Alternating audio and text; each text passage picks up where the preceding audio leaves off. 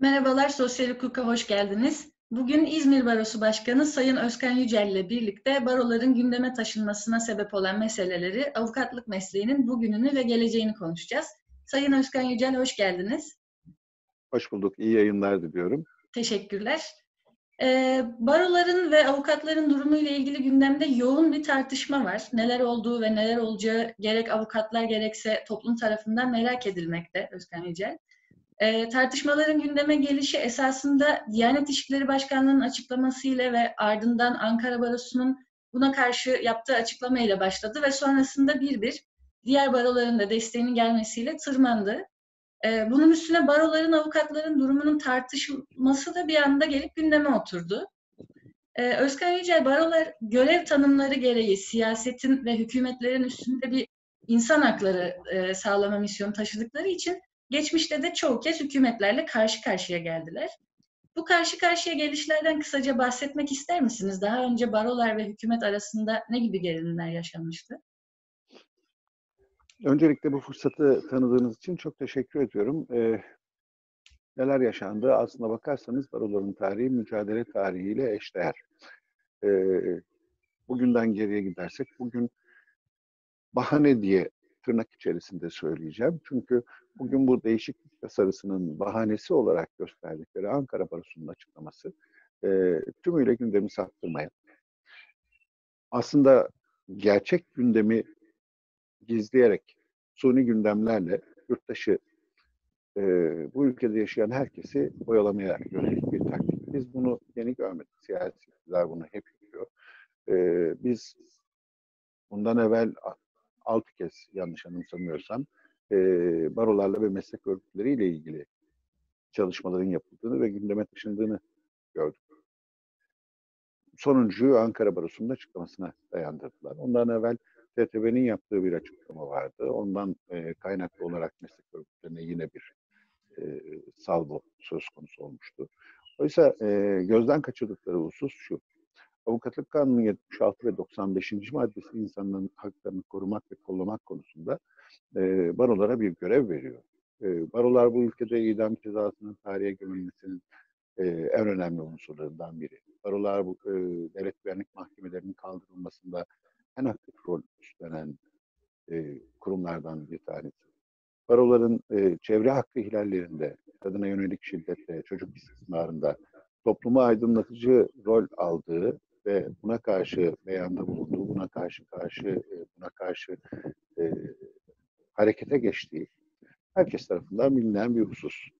Ne zaman gündeme geliyor bunlar? Siyasi iktidarın e, köşeye sıkıştığı zamanlarda geliyor. Bir rafta tuttukları bir avukatlık değişikliği, avukatlık kanunu değişikliği var. Bunu e, böylesi zamanlarda çıkartıp tekrar gündeme getiriyorlar, ısıtıyorlar ve e, suni gündemler yaratıyorlar. Bugün bunun yaşanıyor olmasının sebebi her ne kadar Ankara Barosu'nun açıklaması olarak gösterilse de biz şunu biliyoruz. E, bu ülkede salgın sebebiyle insanlar işlerinden oldular. Bu ülkede işsizlik tavan yapmış durumda. Ekonomik güçlük yaşıyorlar. İşlerini kaybetti birçok insan. E, ücretsiz izne ayrıldı hükümet politikaları sebebiyle çıkart, çıkartmış oldukları uygulamalar sebebiyle ve asgari ücretin yarısından daha az bir rakamla e, bir ay boyunca yaşama, yaşamaları istendi. Hesaplar yapıldı. Günde iki simit yeseler vesaire falan diye. Bu maaşların karşılamadığı çok açık ve net. Bu süre boyunca e, ödemelerin ertelenmesi gerekirken, ödemelerin durdurulması gerekirken e, onlar tam gaz devam ediyor. Ve yurttaş büyük bir sıkıntı içerisinde. Salgınla mücadele konusunda herkesin alkışladığı gibi siyasi iktidarın çok başarılı bir yerde durduğunda ben şahsen düşünmüyorum aslına bakarsanız çok daha kolay ve çok daha rahat atlatılabilirdi. Yani salgının Türkiye'ye ilk uğradığı zamanlarda alınacak sağlam bir tedbir 15 günlük e, bir sokak kısıtlaması belki de bu kadar çok yurttaşımızın hayatını kaybetmesinin önüne geçebilirdi. Ama bunlar yapılmadı. E, alınan tedbirler yurttaşın çoğunluğu için değil, yoksul halk için değil, e, sanayiciler, iş adamları, ticaretle uğraşanlar için alındı sokak kısıtlaması dayandı 20 yaş altına. 20 yaş altında eğer bir yerde çalışıyorsan sen e, işe gitmeye devam edebilirsin şeklinde bir uygulama geliştirdi. Şimdi bütün bunlar aslında bize şunu gösteriyor. salgınla mücadele konusunda hükümetin, e, siyasi iktidarın öncelediği şey yaşamlar değil. Çarkların dönüyor olması, çarkların e, dönmesinin sağlanması. Bütün tedbirler aslına bakarsanız, ilk açıklanan tedbirlerde dahil buna yönelikti. Sonrasında alınan yurttaşa yönelik tedbirlerse daha çok kamuoyu baskısının ve yurttaşın e, tepkisinin sonucu olarak gerçekleşti. Bu koşullar altında e, siyasi iktidara bir sahte gündem yaratılması gerekiyordu. Bunu da avukatlık kanunu ve diğer meslek kuruluşlarının e, kanunlarında yapılacak değişiklikle sağlamaya çalıştılar. Şimdi geldiğimiz gün itibariyle şu kadarını söylemek çok net. Çok şey tartışıldı kamuoyunda biliyorsunuz. Çoklu baro tartışıldı, nispi tartışıldı. E, 76 ve 95'e yönelik şeyler tartışıldı. Bugün de e, bir açıklama gelmiş. AKP Grup Başkanlığından sanıyorum. E, orada da diyor ki seçim sistemi gündemimizde hala biz e, meclisin açılmasından hemen sonra bunu hayata geçireceğiz. Şimdi soruyu şuradan sormak lazım. Bu, bu, bu zor koşullar altında bugün baroların seçim sistemiyle uğraşmak ya da avukatlık kanunuyla uğraşmak e, siyasi iktidarın aklına neden geliyor ve ihtiyacın kaynağı nedir? Üstelik de e, her gün siyasi iktidara yakın televizyon kanallarında biz bu, bu değişiklikle ilişkin yalan, yanlış ve çarpıtılmış haberler izlemeye devam ediyoruz. Buna da alışız aslına bakarsanız. Siyasi iktidar yapmak istediği değişiklikler konusunda önce yandaş medyada bir tartışmanın fikrini ateşler, kamuoyundaki tepkiyi ölçmeye çalışır, kim ne kadar karşı çıkıyor bunu görmeye çalışır. Ve ondan sonra da bunu e, kanunlaştırmak için gerekli girişimler için düğmeye basar. Bugün yaşanan da aynı şey. Ben az evvel söylediğim gibi tarihinde işte DGM'lere karşı, ölüm cezasına karşı, özel yetkili mahkemelere karşı e, insan hak ve özgürlüklerinin geliştirilmesine yönelik mücadelelerin e, izini taşıyan, bu mücadele gelinliğinden gelen baroların savunma hakkı için e, İzmir Barosu için söyleyebilirim. E, yasada duruşmaları esnasında kimsenin avukat göndermediği sanıklar için savunma hakkı saldır diyerek avukat göndermiş bir baro İzmir Barosu. 111 yıllık şanlı bir tarihe sahip. Şimdi bu koşullar altında e, yaşanan hak ihlallerine susmamız ya da sessiz kalmamız beklenemez. E, açıklamaya gelince aslına bakarsanız benzer açıklamaları biz de yaptık. Diyarbakır Barosu yaptı, başka barolar yaptı.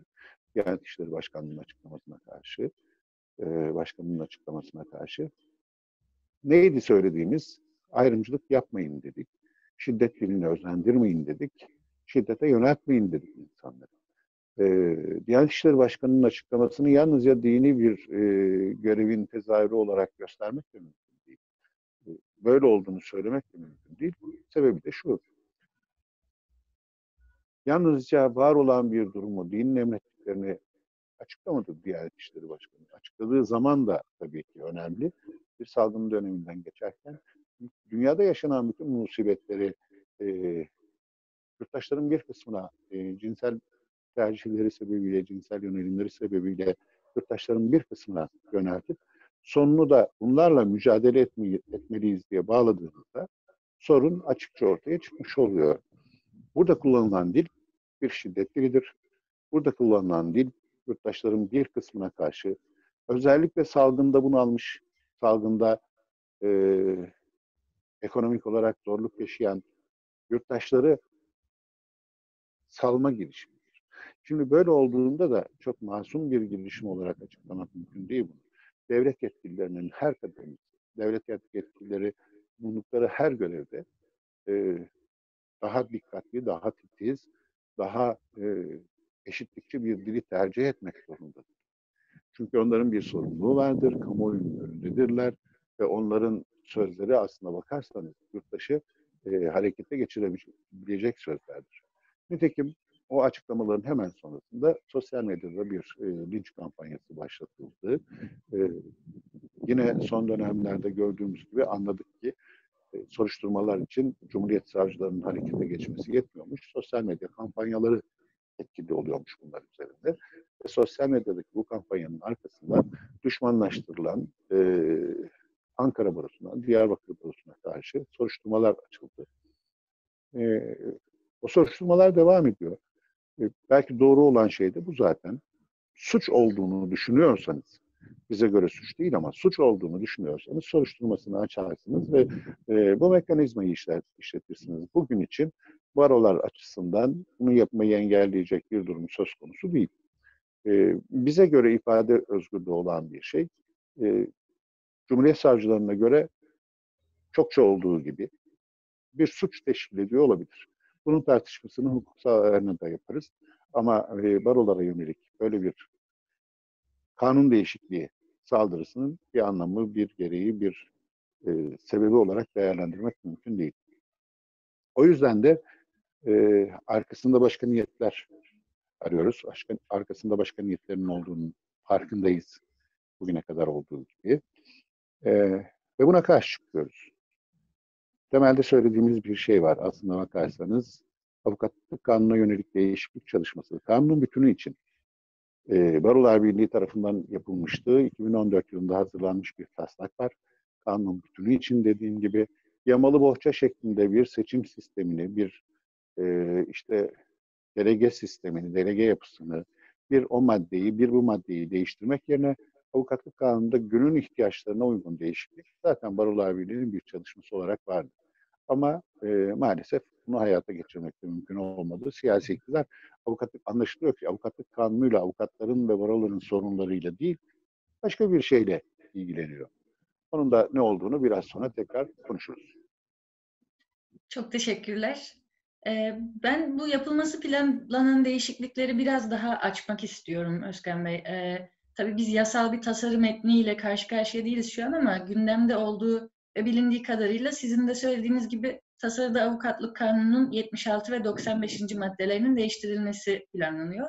Buna ilişkin düzenlemeler var. Ee, kısaca bahsedeyim bu madde e, insan haklarını korumak ve buna işlerlik kazandırmak baroların görevidir der. Bu maddelerin değiştirilmesi ne ifade ediyor ve neden bu kadar önemli? Şimdi şu kadarını söylemek mümkün sanıyorum. Barolar bugüne kadar siyasi iktidarın ele geçiremediği ender meslek kuruluşlarından, ender sivil toplum örgütlerinden, ender, ender e, kamusal görev yürüten mekanizmalardan bir tanesi. Kendi içinde özgür seçimlerini yapıyor ve başa gelen yönetim kurulları e, o baroya ilişkin düşüncelerini açıkça bütün kamuoyunun görüşlerine sunuyor. Bugün itibariyle e, siyasi iktidar bir kontrol mekanizması işletemiyor barolar için. Yönetim kurulları için insan haklarını korumak ve geliştirmek konusunda ki görevlerini, kanundan kaynaklanan görevlerini yerine getirmek amacıyla titizlikle çalışıyor. Konuşmamın başında söyledim, e, istismar, kadına yönelik şiddet, çevre, e, imar uygulamaları, özelleştirmeler, işkence, hak, hak e, özgürlük kısıtlamaları, hak ihlalleri bunların hepsinde barolar en önde ve aktif olarak görev alıyorlar. Şimdi engellenmeye çalışılan şey bu. E, 76 ve 95 ortadan kaldırırsanız baroların bu yetkisini ya da bu tasarrufunu da ortadan kaldırmış olursunuz diye bakılıyor. Baroları söz söyleyemez. E, iktidarların uygulamalarına karşı hareketsiz bırakmanın e, yolu açılmaya çalışılıyor. Şu kadarını söylemek mümkün. Az evvel bir tarihten söz ettim. Baroların e, Barolar Birliği'nin tarihinden söz ettim. Mücadele e, geleneğinden gelen bir tarih. Mesleğimizin ve yeminimizin bize yüklediği bir sorumlulukla hareket ediyoruz. Yeminimiz bize herhangi bir hiyerarşik tanımamak konusunda e, bir kimseye bağlı hareket etmemek konusunda, hukuka bağlı kalmak konusunda bir görev, bir yükümlülük getiriyor. Biz avukat olmanın gereğini yerine getiriyoruz ve bu bundan sonra da devam edecek. Bunun barolarda e, kısıtlanmaya çalışılmasının bir anlamı yok. Çünkü avukatlık her dönem, her dönemin muhalif mesleği oldu. Bu da böyle olmaya devam edecek. Aslına bakarsanız tasarıyla ya da işte çalışmayla ilgili e, az evvel söyledim. Yandaş medyada çokça haber yapılıyor işte çok baro tartışmaları, nispi temsiller vesaire. Bunların hepsi ya cehaletten ya kötü niyetten kaynaklanmış tartışmalar. E, mümkün mü sorusunun ya da barolarda seçim sistemi antidemokratik mi ki e, seçim sistemiyle uğraşıyoruz? Nasıl değiştirelim e, sorusunun cevabı aslında biraz daha net bilinmek zorunda. Şimdi şu kadarını söyleyelim. Şu an itibariyle Türkiye'de en demokratik seçimlerin meslek örgütlerinde ve barolarda olduğunu söylemek mümkün. Neden böyle? Çünkü her meslektaşım aday olabiliyor. Bir parti başkanının ya da bir e, grup başkanının ya da işte e, bir başkasının onayına ihtiyaç duymadan bir sıralama olmaksızın başvurabiliyor. Denebilir ki kimi e, illerde liste var. Evet İzmir'de de bir liste, liste halinde gidiyoruz. Birlikte çalışma ihtiyacında ya da birlikte çalışma iradesini gösteren arkadaşlarım o listeyle beraber katılıyorlar. Bu da yürütme organı olan yönetim kurullarının e, seçiminde daha doğru bir yöntem olarak karşımıza çıkıyor. Şöyle bir şey yok ama yani biz oraya girdiğimizde mesela kırmızı liste ve sarı liste karşı karşıya geldiğinde e, kırmızı listeyi siyasi partilerdeki gibi başkan adayı birinci sıra, ikinci sıra, üçüncü sıra, beşinci sıra diye sıralamıyor. Oradaki bütün arkadaşlarımız aynı sıradan seçime gidiyorlar. Ve üstelik oy veren tüm meslektaşlarımız her listedeki adayları üzerini çizip yerine başkasını yazmak suretiyle değiştirme hakkına sahipler. Yani sonsuz bir seçenek söz konusu. Mesela kırmızı listedeki başkan adayının yerine e, başkan adayının üzerine çizip sarı listedeki başkan adayını yazabiliyorlar. Ve o yüzden de belki de hiçbir meslektaşım, başkanlığa ve yönetim kurulu adayı olan hiçbir meslektaşım e, aynı oyu almıyor. Bazen yönetim kurulu üyeleri tanınırlıklarına, sevgililiklerine, e, meslektaşlarından aldığı desteğe göre başkan adaylarından daha fazla oy alıyor. E, bu meslektaşların iradesinin ne kadar doğru bir biçimde sandığa yansıdığının bir göstergesi aynı zamanda. E, nispi temsil gelsin diyorlar. Nasıl gelebilir? O zaman soralım. Kırmızı ve sarı liste diye iki listeyi ayırmıştık. Hadi İzmir'de seçim yaptığımızı varsayalım. E, 12 bin avukatın katıldığı bir seçim olsun. Bir liste 6 bin, öbür liste 4 bin oy almış olsun. Yani 6 bin oy alan listedeki bütün avukatlar 5900 ile 6100 arasında sıralanmış olsunlar. Diğer listede 3900 ile 4100 arasında sıralanmış olsun.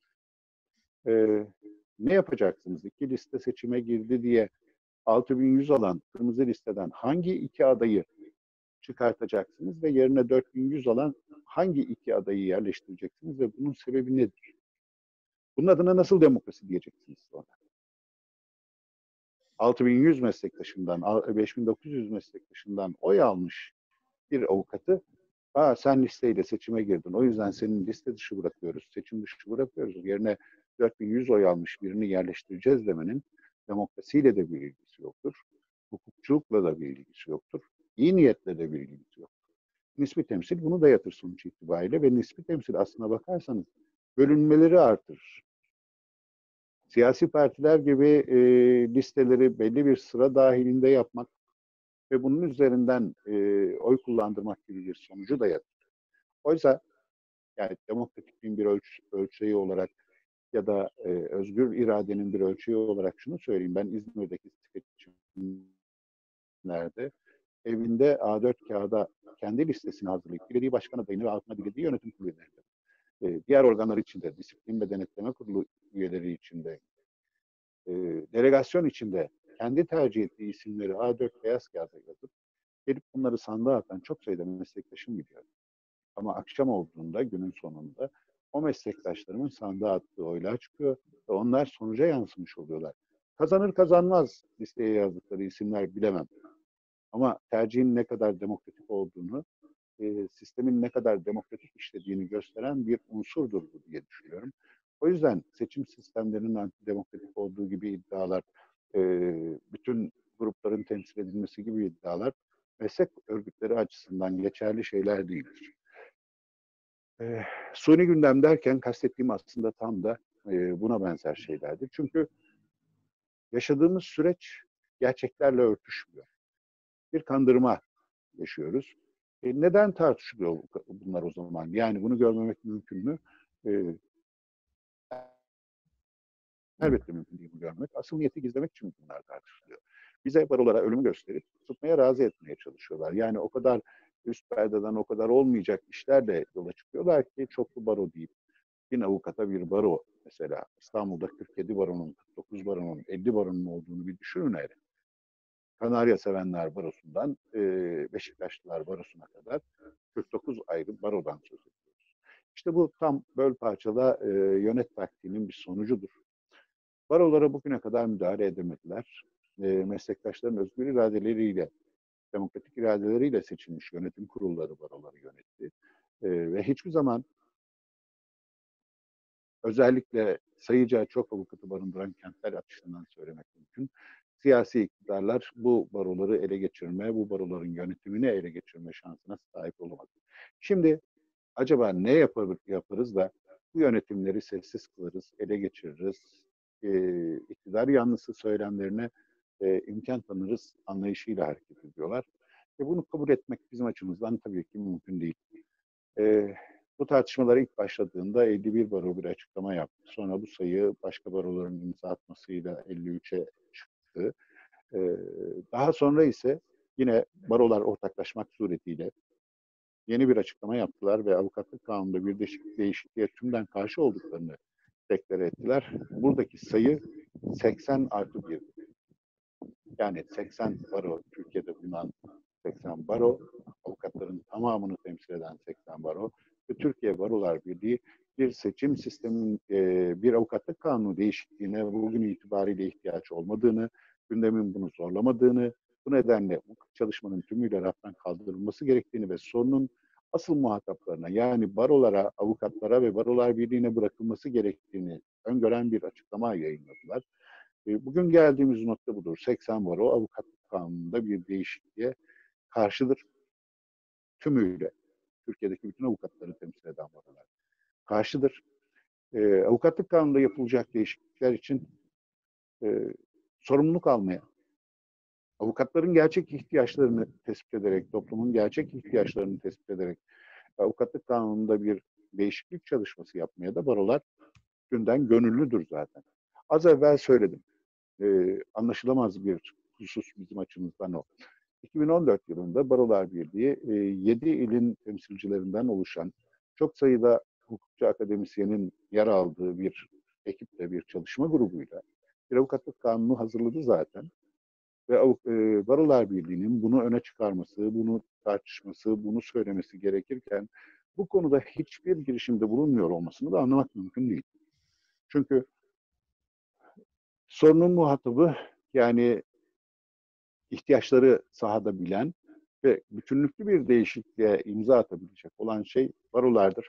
2014 yılında yapılmıştı o değişiklik. Eski kaldığı, değiştirilmesi gereken onda da hükümler vardır deniyorsa eğer bu 2014 değişikliğine baroların yeniden müdahale etmesi, bunları oturup 80 baronun tartışması ve ortaya tümüyle demokratik, madem ki demokrasi isteniyor, tümüyle demokratik, bütün baroların katıldığı bir avukatlık kanunu çıkarması mümkündür. Olması gereken de budur.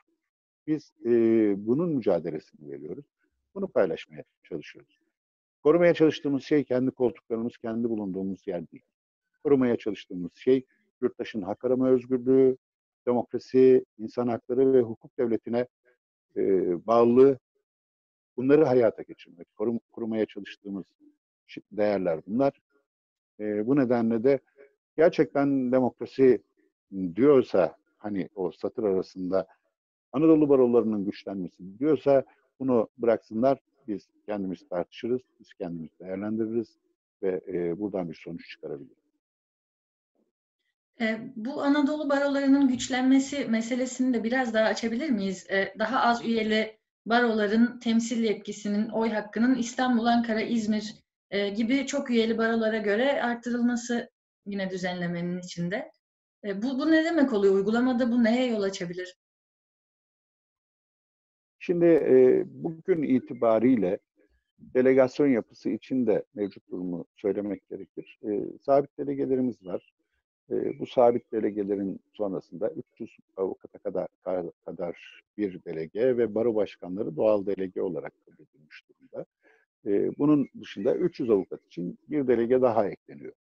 Şimdi demokrasi tabana yayılmak, tabanı temsil etmek deniyorsa eğer, ne kadar çok ne kadar az avukatı delegeler temsil ederse tabana yayma işi o kadar zenginleşmiş olur. Şu an sayı 300. Ee, istenen şey 150 üyesi olan baroyla 47, 47 bin 48 bin üyesi olan baroyu öncelikle eşit sayıda e, delegeyle temsil ettirmek ve üzerine de çoklu rakamlar, 1000, 2000, 3000 gibi rakamlar eklemek suretiyle e, baroların delege yapısını böyle belirlemek. Bunların hepsi tartışılabilir, bunların hepsi konuşulabilir ama bugünün meselesi değildir. Üstelik Anadolu, Anadolu baroları e, bugün itibariyle söz söyleyemez durumda değildir. Aslına bakarsanız mevcut delege yapısı büyük kentler açısından bir eksikliğe e, denk gelir. Avukatların yüzde 60'ını temsil eden, 65'ini temsil eden baroların delegedeki oranı maalesef ki bu kadar değildir. Yüzde 50'lerdedir, yüzde 45'lerdedir. Yani e, temsil ettiği avukat sayısına oranla delege temsili daha azdır. Şu kadarını söyleyelim. Mesela e, sayıca az mevcudu olan barolarda bir delege e, bazen 80-90 avukatı temsil ederken büyük kentlerde bu sayı 300'e çıkar. Şimdi hangisi daha çok temsil ediliyor demektir? 80-90 avukatta bir delege mi? 300 avukata bir delege mi? O yüzden burada koparılan fırtına da e, doğru bir fırtına değil. E, gerçekleri yansıtmıyor. Gerçeklere işaret etmiyor. Eğer bu mantıkla gidersek ili siz söyleyin fark etmez ama sayıca nüfusça az olan herhangi bir ille İstanbul'un milletvekili sayısını eşitlemek gibi bir anlayışa varmak söz konusu olur ki bu da kimsenin kabul edebileceği ya da kimsenin demokrasi olarak e, önümüze koyabileceği bir uygulama olmayacaktır. Bu nedenle e, burada yapılan hesap, burada yapılan değerlendirme de gerçeği yansıtıyor. Biz gerçekleri biliyoruz. Biz e, ısrarımız ondan. Biz gerçekleri biliyoruz. En doğrusunu ve en demokratik olanını biz hayata geçirebiliriz. Bütün bunları tartışmak baroların işidir. Doğrudan çünkü bu kanun baroları etkileyecek durumdadır. Bırakın kendi kanunumuzu biz yapabiliriz diyorum. Çok teşekkürler gerçekten Özkan Bey. E, peki avukatlar ile ilgili biz bu meseleleri tartışırken aslında avukatların bugün çok daha temel dertleri var. Koronavirüsün işleri durma noktasına getirmesi nedeniyle büro evet, kiralarını evet. ödeyemeyen avukatlar, siz de bahsettiğiniz asgari yaşam standartlarının altında yaşayan, sigorta primlerini dahi ödeyemeyen avukatların durumu, e, giderek artan sayı nedeniyle artık işçi avukat kavramının mesleğin bir normali halini alması ve bunun beraberinde getirdiği yeni sorunlar. Ee, Özkan Yücel, avukatların bugün yaşadığı en büyük problem nedir sizce ve bu nereye kadar gidecek? Yani biz bir mesleğin giderek erişine mi şahit oluyoruz yoksa bu iyileşebilir bir şey midir? Ee, söyledikleriniz tümüyle doğru. Yani bugün avukatların gerçekten seçim değil geçim derdinde olduğunu söylemek mümkün. meslektaşlarımız ofislerini kapattılar salgın sürecinde. Meslektaşlarımız işlerinden oldular salgın sürecinde. Ya da işte e, kısa çalışma ödeneği adı altında belli bir rakama ya da e, ücretsiz izin adı altında başka bir belirli rakama ama cüzi rakamlara yani e, hayatını sağlıklı biçimde sürdürecek rakamların çok gerisinde rakamlara çalışmak zorunda bırakıldılar. Bakın şimdi biz e, İzmir Barosu olarak şunu yapıyoruz. Yani bir kampanya başlattık e, meslektaşlarımızın içinde bulunduğu zor durum açısından bir kampanya. Çok ayağı olan bir kampanyaydı. Çok çeşitli olan. E, ekonomik destek sağlamaya çalıştık. Birincisi bu. Yani elimizdekiyle gücümüz yettiğince bu işi yapmaya çalıştık. E, ikincisi ofis paylaşma programları hazırladık. Ofisinde uygun yer olan arkadaşlarımızın süreç içerisinde ofisini kaybetmiş meslektaşlarımızla ofisini paylaşmasını istedik. Davet var meslektaşlarımız buna ilgi gösteriyorlar. Fatura paylaşımı gerçekleştirdik e, ofis, dayanışma ofisleri adı altında ofisler kuruyoruz. Bu süreçte yine e, bürolarını kaybetmiş arkadaşlarımız, büro aç açamamış arkadaşlarımız için belli bir süreyle ücretsiz olarak çalışabilecekleri ofisler açıyoruz. Şimdi meslek örgütü olarak biz bu dayanışmanın içerisindeyken siyasi iktidardan da bir takım beklentilerdeydik tabii ki. Yani bunları da yazdık. E, SGK'ları ödeleyin, almayın, bir süre için yani bu salgın sürecinde insanlar çalışamazken SGK'larını tahsil etmeyin böylece işsizlik artmasın dedik. Ama e, olmadı. E, ekonomik destek istedik. Karşılık alamadık. Zorlukları ortadan kaldırmak için e, CMK ücretlerine ve adli yardım ücretlerine ilişkin taleplerde bulunduk. Çoğu yerine gelmedi. Yani bugüne kadar adli yardımda zaten ödenmesi gereken rakam dışında bir ödeme söz konusu değil. Artırma ya da işte ek bir ödenek siyasi iktidardan gelmiş değil. Oysa biliyorsunuz e, sanayicilere, ticaret erbaplarına çok sayıda ödeme yapıldı. Çok sayıda destek e, paketleri açıklandı vesaire. Bunlar avukatlar için yok. E, işte tam da bu yüzden söylüyoruz. Avukatlık kanunda aslında avukatları ilgilendiren değişikliklere daha çok ihtiyaç var. Sorunları biz biliyoruz oradan. İşçi avukatlığa dikkat çektiniz. Bu en önemli sorunlarımızdan bir tanesi. Yani işçi avukatlık çoğumuzun gözünü kapatınca yok olacağını sandığı bir olgu. Oysa hayatımızın gerçeği. Kapitalizmin bir sonucu olarak her mahallede bir hukuk fakültesi açma siyasetinin bir sonucu olarak avukat enflasyonunun yaşanması ve ofis açamayan avukatların işçileşmek zorunda kalmaları, bir başka avukatın yanında emeğini satmak suretiyle çalışıyor olmaları e, kaçınılmaz bir süreç olarak karşımıza çıkmış durumda. Bugün e, 130 140 bine yaklaşan avukat sayısından söz ediyoruz. Bunların neredeyse yarısına yakını, üçte birinden fazlası ama neredeyse yarısına yakını işçi avukat olarak çalışıyor. Kendi ofisini açabilecek koşullara sahip. Üstelik ücret ne alıyor? Buna ilişkin bir düzenleme var mı? Hayır yok. Eğer samimiyseniz, avukatları gerçekten düşünüyorsanız, avukatları ve baroları güçlendirmek istiyorsanız gelin işçi avukatlarının ücretlerini belirleyelim ve buna ilişkin düzenlemeyi kanuna koyalım. Böylece işçi avukatlar bir başkasının yanında avukatlık yapan arkadaşlarımız e, bulundukları konuma uygun bir ücreti alabilsinler. Onlar açısından hayatın gerçeği haline gelebilsin. Buna ilişkin düzenlemeleri, iş koşullarına ilişkin düzenlemeleri yapalım. Bakın herhangi bir fabrikada sendikalı olarak çalışan bir işçinin elde ettiği haklardan çok daha kötü durumda işçi avukatlar. Akşamın yedisine, sekizine, dokuzuna kadar mesai, fazla mesai ücreti falan almadan esnek çalışma yöntemi diyerek çalışmaya devam eden insanlardan söz ediyoruz. Cumartesi, pazarı olmayan insanlardan. Sürekli şehir dışlarında gezdirilen insanlardan söz ediyoruz. Bir gerçekten söz ediyoruz. Bunlar e, benim uydurduklarım değil. Biz hayatın içindeyiz. Biz e, o insanlarla birlikte çalışıyoruz.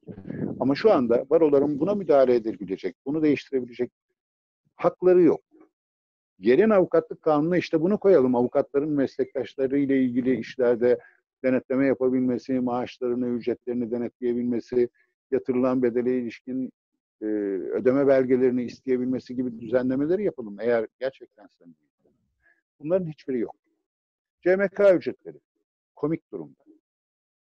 Yani onda bir ücretle asgari ücret tarifesine yazdığınızın onda biri ücretle CMK'da avukatlardan görev yapmalarını bekliyorsunuz. Bu kabul edilemez bir iş. Bu e, sürdürülemez bir iş.